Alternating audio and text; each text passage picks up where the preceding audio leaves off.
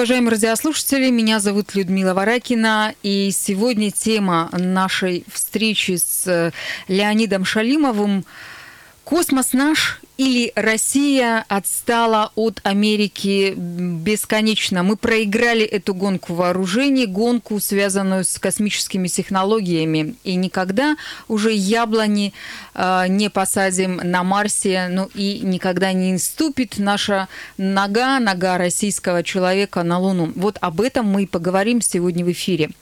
Телефон прямого эфира 3850923, 3850923, код города 343. Присоединяйтесь к нашему разговору, а также ждем ваших вопросов и комментариев на WhatsApp. +7 953 3850923. Прямо сейчас нас можно слушать не только в FM-диапазоне. Напомню, это 3 города вещания в Свердловской области. Екатеринбург 92,3, Нижний Тагил 96,6 и Серов 89,5. А также в интернет-вещание, если зайти на сайт ural.kp.ru. Но и прямо сейчас нас можно смотреть, увидеть все, что происходит в нашей студии. Это YouTube-канал, и это стрим идет ВКонтакте. Поэтому заходите, смотрите, слушайте нас и присоединяйтесь к разговору.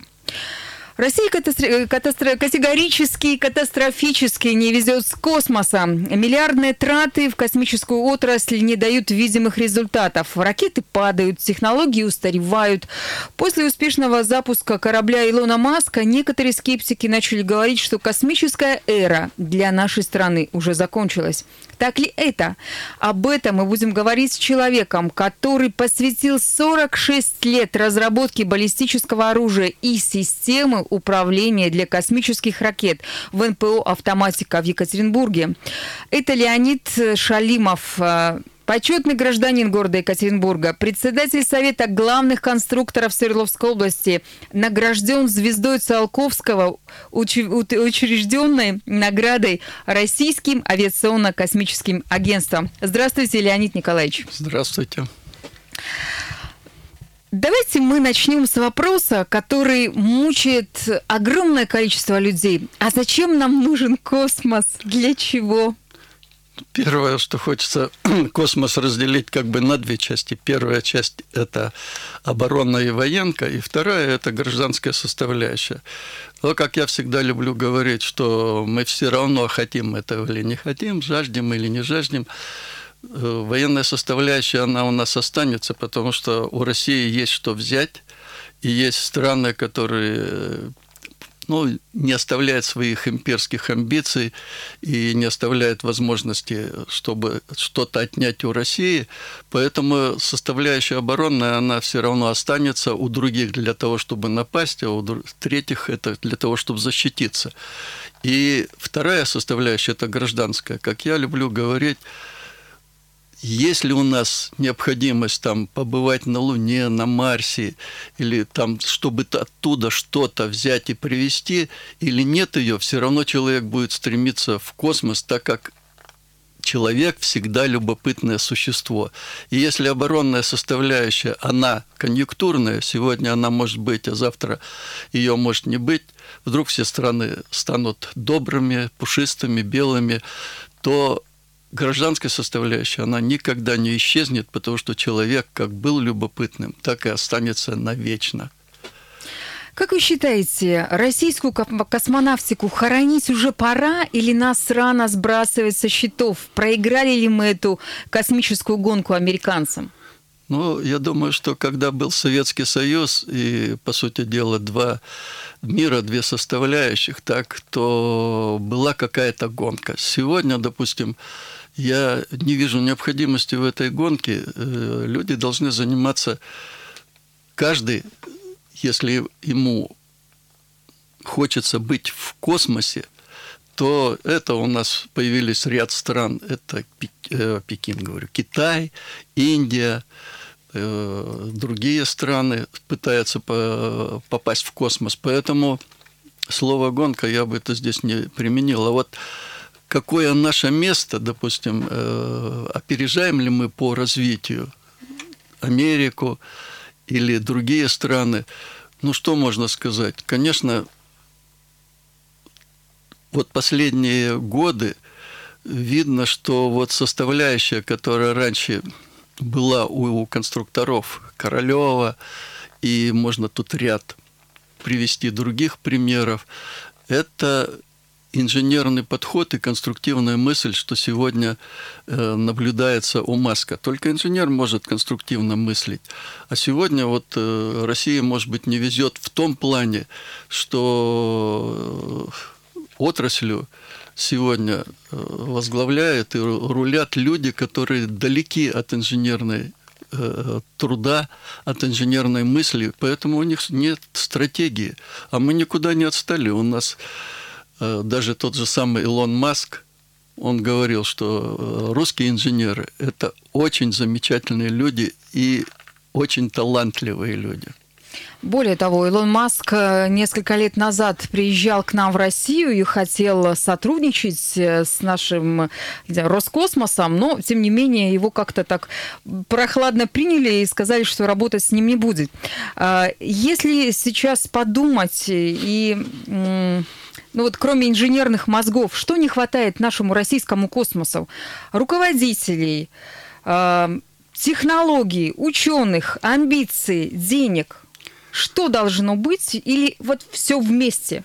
Вот понимаете, любой бизнес, я всегда это повторяю многим товарищам, которые там приходят ко мне с той или иной мыслью, я говорю... Бизнес всегда начинается первое – это идея. Идей, то есть кто может генерировать идеи? Это генеральные конструктора и руководители отрасли. Если на сегодня взять, то можно констатировать, что многие руководители предприятий космических, к сожалению, уходит старая та прослойка, появляются молодые менеджеры, там, топ-менеджеры, как любят у нас говорить, которые весьма далеки от инженерного подхода. Так? Поэтому какие мысли могут они генерировать? У них, я так понимаю, одна мысль, как у любого другого чиновника, что лишь бы меня не трогали, не дай бог что-то я скажу, и меня заставят это делать. Ну, либо сделаю, потому что очень известная история, которая случилась с вами в 2016 году, когда именно вас обвинили в том, что, вот тот самый «Союз-2» не полетел, да, вот все вот эти беды, неудачный запуск ракеты с космодрома «Восточный». Ну, во-первых, неудачного запуска не было, это я могу констатировать.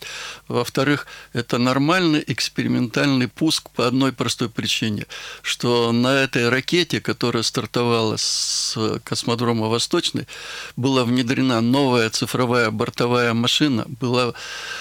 освоена новая стартовая система, и задержка пуска на один день, это просто в нормальных как бы кругах это расценили просто какое-то. Но здесь совершенно, я думаю, что высшее руководство страны, оно не виновато. Здесь абсолютно к этому, так это... Более низкие руководители, они приложили руку, чтобы защититься чем-то. То есть нужно было найти стрелочника. Но стрелочником оказался я. Ничего страшного в этом нет. Должен быть в любом деле стрелочник. И все же России не везет. Ракеты у нас падают, происходят скандалы, коррупция при строительстве космодромов Восточный, Плесецк и много-много-много разных других неприятностей. Так что делать-то? Где же нам взять такого инженера, такого Илона Маска, чтобы Россия начала занимать лидирующую строчку в космической отрасли? Ну, первое, про коррупцию я ничего не буду говорить, так как я работник не силовых структур, и им гораздо виднее, есть она у нас или нет. Ну, об этом писали очень много журналисты, и действительно, и силовые структуры, там вот этот весь коррупционный пучок пытались расплести. Ну, я... Просто это не комментирую, потому что я в этом не участвовал и в этом ничего не понимаю. А вот по поводу решений, допустим, в части технических решений, ну, где-то часть, ну, в самом деле, нет новых идей, или наоборот, они даже есть, но их не дают реализовать. И у России есть, например, то же самое, почему у нас пуски они практически по ценам уже стали выше, чем американские пуски. Они, понятно, допустим, у нас ракета та же самая «Союз-2», у нее есть разгонный блок «Фрегат», с которой как бы выводит полезную нагрузку в космос. У «Дрэгона», который там... у него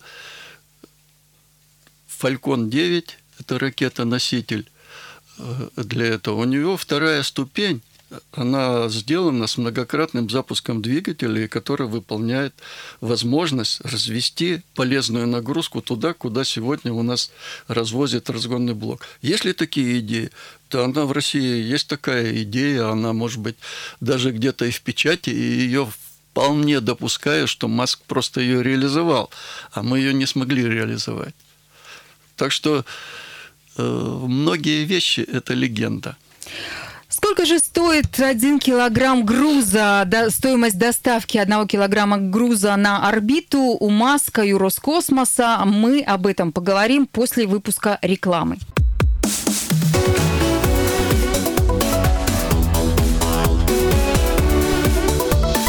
Тема дня.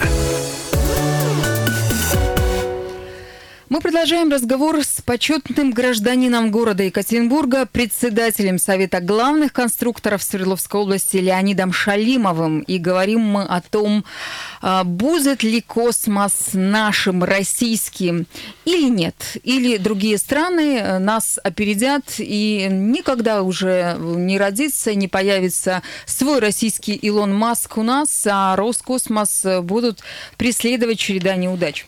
Присоединяйтесь к нашему разговору. 3850923 и WhatsApp +7 953 3850923. Пишите, звоните. Ну, а мы продолжаем. До ухода на небольшой перерыв я анонсировала, что мы будем с вами говорить про цену доставки груза на орбиту. И вот Алексей Кудрин, тот самый Алексей Кудрин, который теперь работает председателем Счетной палаты России, написал, что Илон Маск, запустив свой корабль, уменьшил стоимость доставки 1 килограмма груза на орбиту в 10 раз. По его данным, сейчас Роскосмос доставляет 1 килограмм за $6 тысяч, а у Маска это $600. Ну и, как пишет Кудрин, Россия отстала навсегда. Вот и все. Что думаете по этому поводу? Ну, я думаю, что Кудрин, наверное, огромный специалист в космонавтике, так? И такие цифры приводят, что вызывает большие сомнения. Но он же председатель Счетной палаты. Но, может быть, у него данные есть свежие. Да, вот в этом я тем более сомневаюсь, потому что у нас специалисты Счетной палаты, они привыкли к бухгалтерским учетам, но совершенно есть показатели, которые говорят о том, сколько стоит запуск, допустим, «Союза», сколько стоит запуск «Протона», сколько стоит запуск «Falcon 9», если вот так вот говорить, потому что «Dragon» — это как бы космический корабль, а ракета-носитель — это «Falcon 9». Поэтому... Я думаю, дорого. Это все очень дорого. Не, ну это примерно, если сравнивать, допустим, «Союз», но где-то они сопоставимы, будем говорить. Я, насколько помню, это в районе там 50 миллионов, 60 миллионов у «Дрэгона». «Протон», пуски где-то снизены до 70 миллионов запуск. Так? В чем мы проигрываем? Так? Это возвращение первой ступени, где Маск прогнозирует, что благодаря... И он использует, он уже использовал первую ступень для нескольких пусков, что это позволит сократить сам пуск в 2 раза. Но я думаю, он тоже погорячился, так? Но то, что это позволит сократить стоимость пуска следующего, используя посадку первой ступени, это однозначно. Поэтому вот эти цифры там в 100 раз и в 10 раз, они, мне кажется, потолкам. Мне очень жаль, что Счетная палата, она пользуется какими-то сведениями, которые к космосу не имеют никакого отношения. С вашей точки зрения, возможен ли в России запуск частных космических кораблей с возвращаемой первой ступенью и экипажем на борту? Но вообще, в принципе, если говорить о туристической составляющей, то вот те фирмы, которыми мне довелось встречаться по разработке систем управления именно для частных фирм, на сегодня, я так, насколько уже знаю, по тем сведениям, которые есть, то есть Роскосмос уже не является таким препоном для того, чтобы разрешить частным фирмам разработку космических кораблей.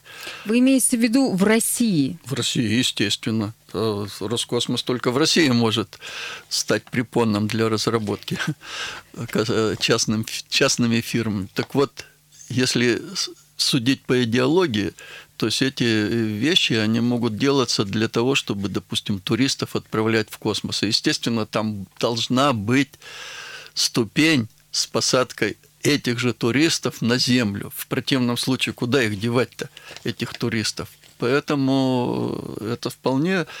Сегодня такие фирмы на слуху есть. И я думаю, что может быть... Ну, естественно, тот же самый Маск, он же из НАСА, то есть из бюджета Соединенных Штатов, выколачивал деньги, из Минобороны тоже.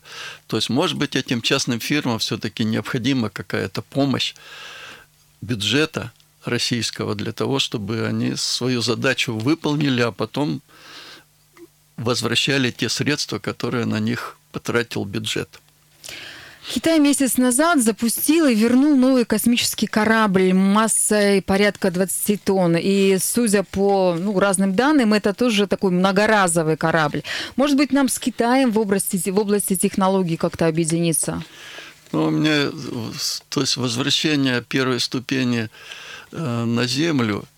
У меня в свое время, когда были семихатовские чтения, в лицее 110 два ученика демонстрировали возвращаемую ступень ракеты в разработке вот этих. Поэтому задача, она простая. Ее просто необходимо уметь решать, и все. Сейчас, когда на борьбу с коронавирусом даже у самых богатых стран не хватает денег, наверное, большая космонавтика, большой вот этот космос возможен только путем каких-то коллективных усилий. Ну вот как МКС, например, да? И только вместе человечество реально сможет какие-то масштабные, глобальные космические программы выполнить. Как вы считаете, насколько реально странам объединиться для того, чтобы великую человеческую мечту о космосе воплотить в жизнь? Я думаю, что это хорошая мысль, так, но слабо реализуемая. Так, в основном, допустим, то же самое Луна. Кому это? На Луне американцы уже были. Китайцы, я думаю, что у них есть план освоения Луны. И у нас тоже... Так у нас тоже ведь Рогозин говорил, что мы там посылаем туда станцию «Луна», там, которую 50 лет назад Советский Союз уже на Луну и садил, и облетал, и все прочее. Чего мы возвращаемся к старым мыслям-то? У нас просто свежих, что ли, нет? Ну, наверное, может быть, да, как-то слабая... мышление, что ли. Но все вот эти вещи, если где-то пытаться, допустим, освоение Марса, мы же предлагаем уже такие. Реакции просто пока никакой нет ни у кого. Почему-то вот и Китай, и Соединенные Штаты, то есть им хочется быть первыми и отдельно взятой страной. То есть хотят быть первыми колонизаторами космоса. Ну, не зря же уже там начинают лунными поверхностями торговать. Там у меня какой-то кратер есть, мне тут подарили зарегистрированный. У нас есть сообщения от радиослушателей, некоторые из них я сейчас зачитаю. Пишет Константин из Аяти. Хороший гость у вас. В конце 80-х я работал на НПО «Автоматика». Там тогда собирался весь цвет нашей науки. Я помню гениального академика Семихатова. Он был высочайший специалист. А мы должны слетать на Луну, считает Константин. Еще одно сообщение от Максима из Екатеринбурга. Как раз на выходных я просматривал фильмы о Королёве. Кроме огромного желания, высокие организаторские способности и веяние времени позволили ему реализовать идеи Циолковского. Холодная война, гонка вооружений. Время изменилось. Я считаю, что сейчас есть лишь один для эффективного поколения и космоса нужно сотрудничать. Ни одна страна не может себе масштабные проекты позволить в одиночку. Ну вот Максим повторяет мои слова. Но, как мы уже поняли, масштабные проекты совместно выполнить сложно, трудно, и в ближайшее время, по крайней мере, это точно невозможно сделать. Наверное, ученые... Как вы считаете, должны быть благодарны Илону Маску за то, что он популяризирует науку, за то, что он популяризирует космонавтику? Действительно, вот сейчас в России мы забыли о космосе, забыли о мечте, о том, что наши... деды, там, отцы мечтали в 60-е годы прошлого века. Если посмотреть, что происходит в СМИ, то это сплошной хайп. И последний раз Россия болела новыми прорывными научными проектами именно тогда, в прошлом 20 веке. Может быть, тогда, когда появятся новые, молодые, амбициозные люди, о которых вы говорили, которые будут вкладывать деньги в космические технологии, мы сможем вот эту мечту о великом освоении космоса и воплотить в жизнь. Ну, я вообще совершенно ни минуты не сомневаюсь по одной простой причине. У меня одна только мысль, что мы самые лучшие и мы самые умные. Поэтому как можно самым лучшим и самым умным не воплощать любые мечты? Это просто... Если раньше, допустим, товарищи, когда говорили, то все воспринимали, что да, вот это технический специалист. А сегодня, когда выступает руководство, то это говорят, то вот это чиновник. А вы знаете, негативное отношение всех, будем говорить, жителей России, оно отрицательное. Может быть, единственное, что мы воспринимаем положительно, это президента. Остальных чиновников мы очень с опаской воспринимаем и недоверием. Поэтому Роскосмос сегодня возглавляет чиновник. Мы так же, как и другим чиновникам, относимся очень с большим недоверием. Ну, когда-нибудь наш Роскосмос будет возглавлять, наверное, инженер, гениальный, такой же крутой, как Илон Маск, и Россия сможет, наконец-таки, свои мечты прошлого века воплотить в новом веке. У нас был Леонид Шалимов, почетный гражданин города Екатеринбурга, председатель Совета главных конструкторов Свердловской области. Это радио «Комсомольская правда». Впереди картина недели. Оставайтесь с нами. Радио «Комсомольская правда». Более сотни городов вещания и многомиллионная аудитория. Екатеринбург 92,3 FM, Кемерово 89,8 FM, Владивосток 90,4 FM, Москва 97,2 FM. Слушаем всей страной.